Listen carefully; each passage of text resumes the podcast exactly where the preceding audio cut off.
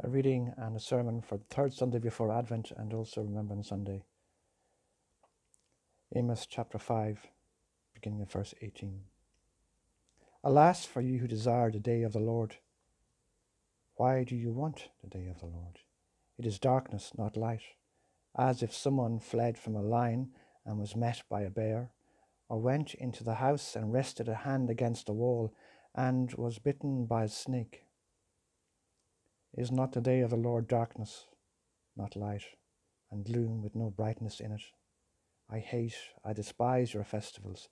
I take no delight in your solemn assemblies. Even though you offer me your burnt offerings and grain offerings, I will not accept them. And the offerings of well being of your fatted animals I will not look upon. Take away from me the noise of your songs. I will not listen to the melody of your harps but let justice roll down like waters, and righteousness like a never flowing stream. This is the word of the Lord. May the words of my mouth and the meditation of all our hearts be now and always pleasing to you, O Lord, our strength and our Redeemer. Amen. Sermon based on the Amos reading.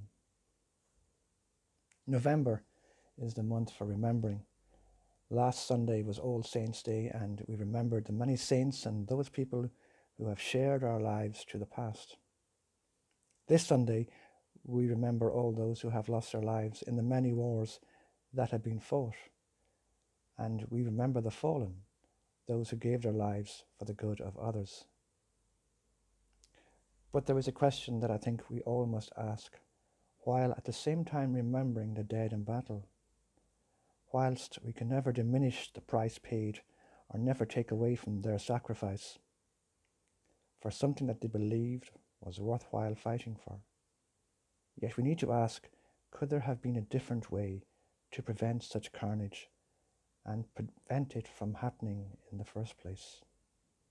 Empires and nations, countries and communities come and go, yet we never seem to learn the cost that war demands of us our precious loved ones.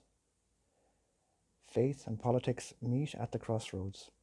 and one signpost points to peace, while the other points to war. The choice is difficult and complicated and always costly. My own father in law joined the Royal Irish Fusiliers when he was a few days shy of 19. It was to be an adventure.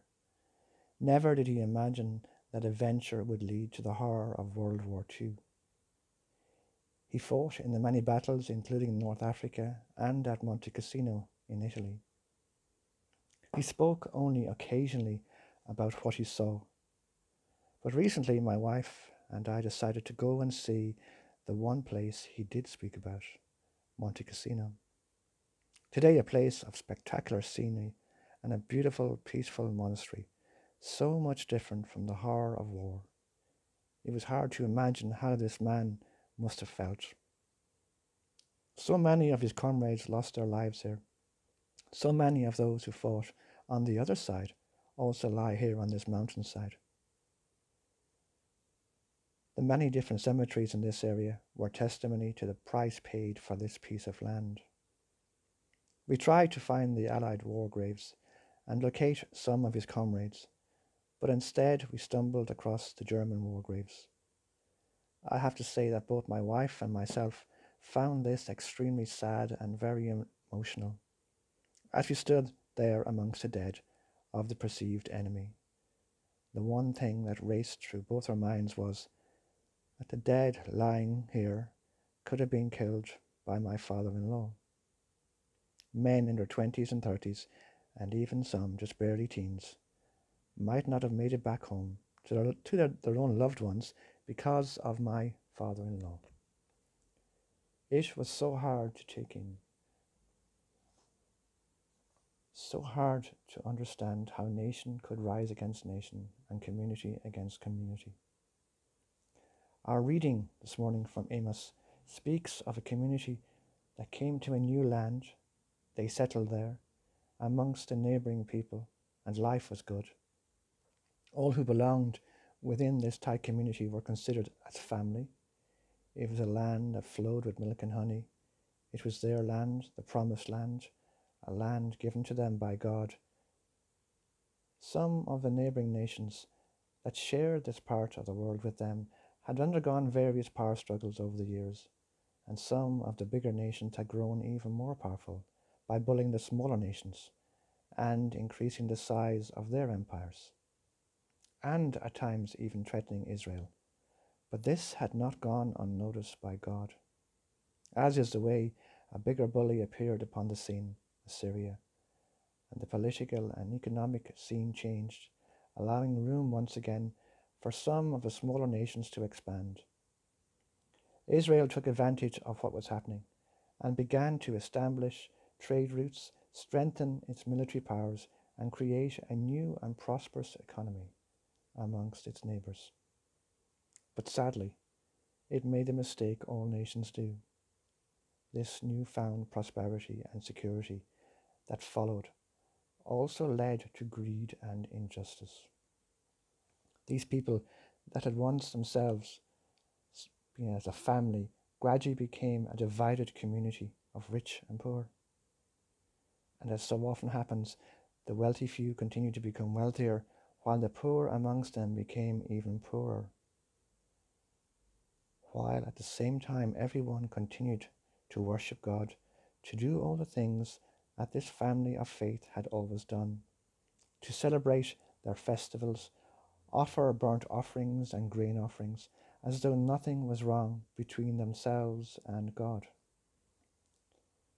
Amos is but one of the prophets that was sent by God with a message, part of which we have just read, a warning to change their behavior.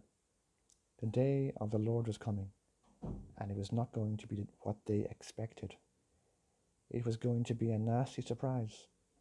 It would be a day of darkness because his people had not been faithful. This was now an opportunity to repent and to avoid destruction.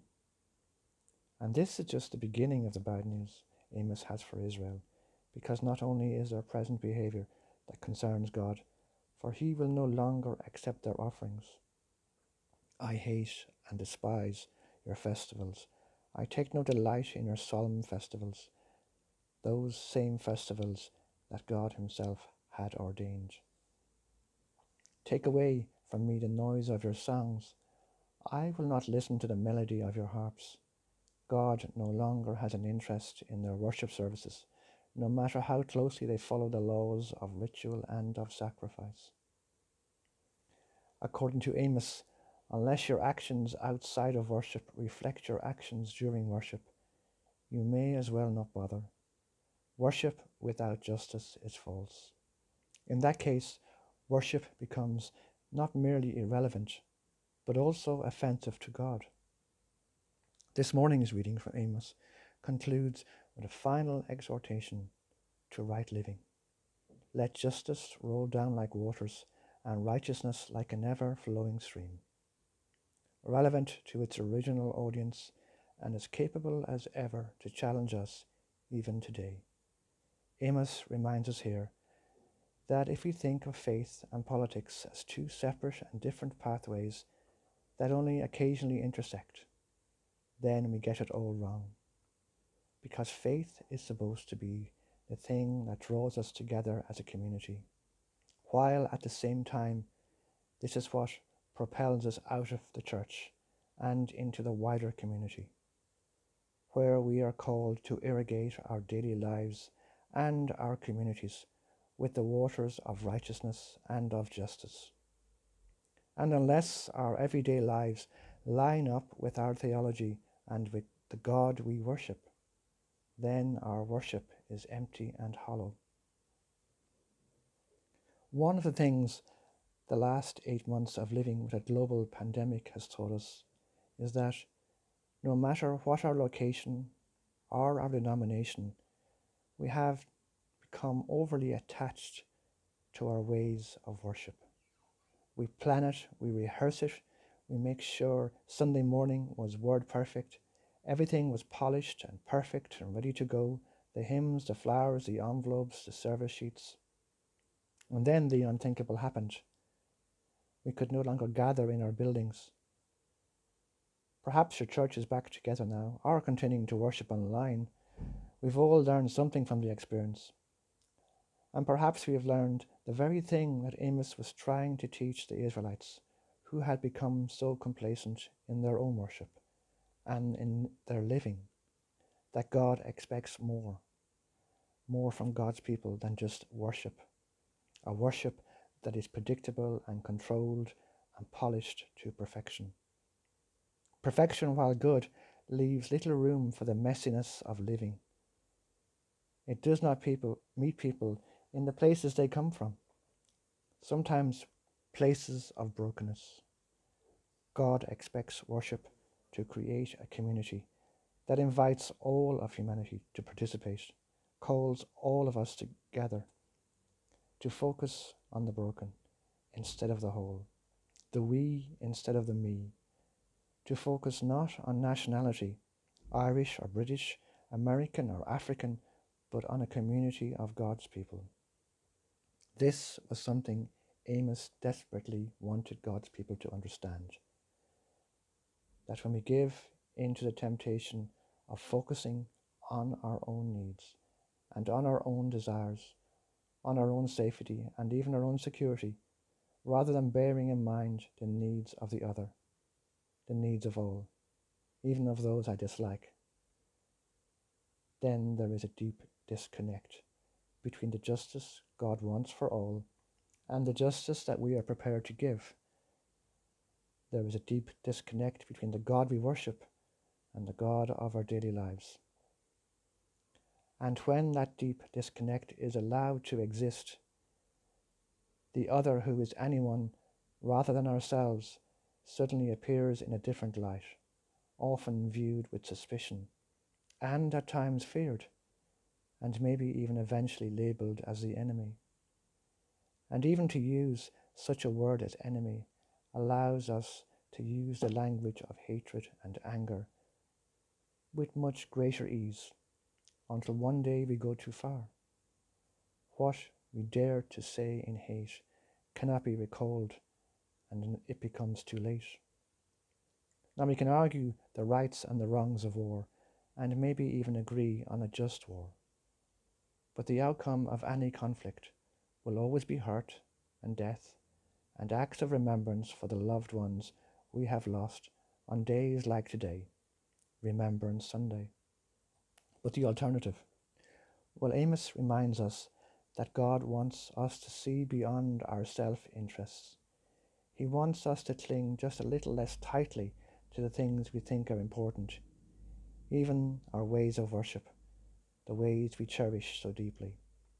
To allow our worship to propel us to be bearers of justice and compassion and mercy in a world that desperately needs a new hope. To see beyond the community that we call ours, a community that can sometimes exclude. To see beyond the limits of every individual community, to somehow see community as God does the community of all humanity, community where we allow justice to roll down like waters and righteousness like an ever flowing stream. If that was possible, and that ideal could be reached, where we live for God by living for each other, well then, the generations to come might not have to stand at a ceremony to remember its lost loved ones because of war. Amen.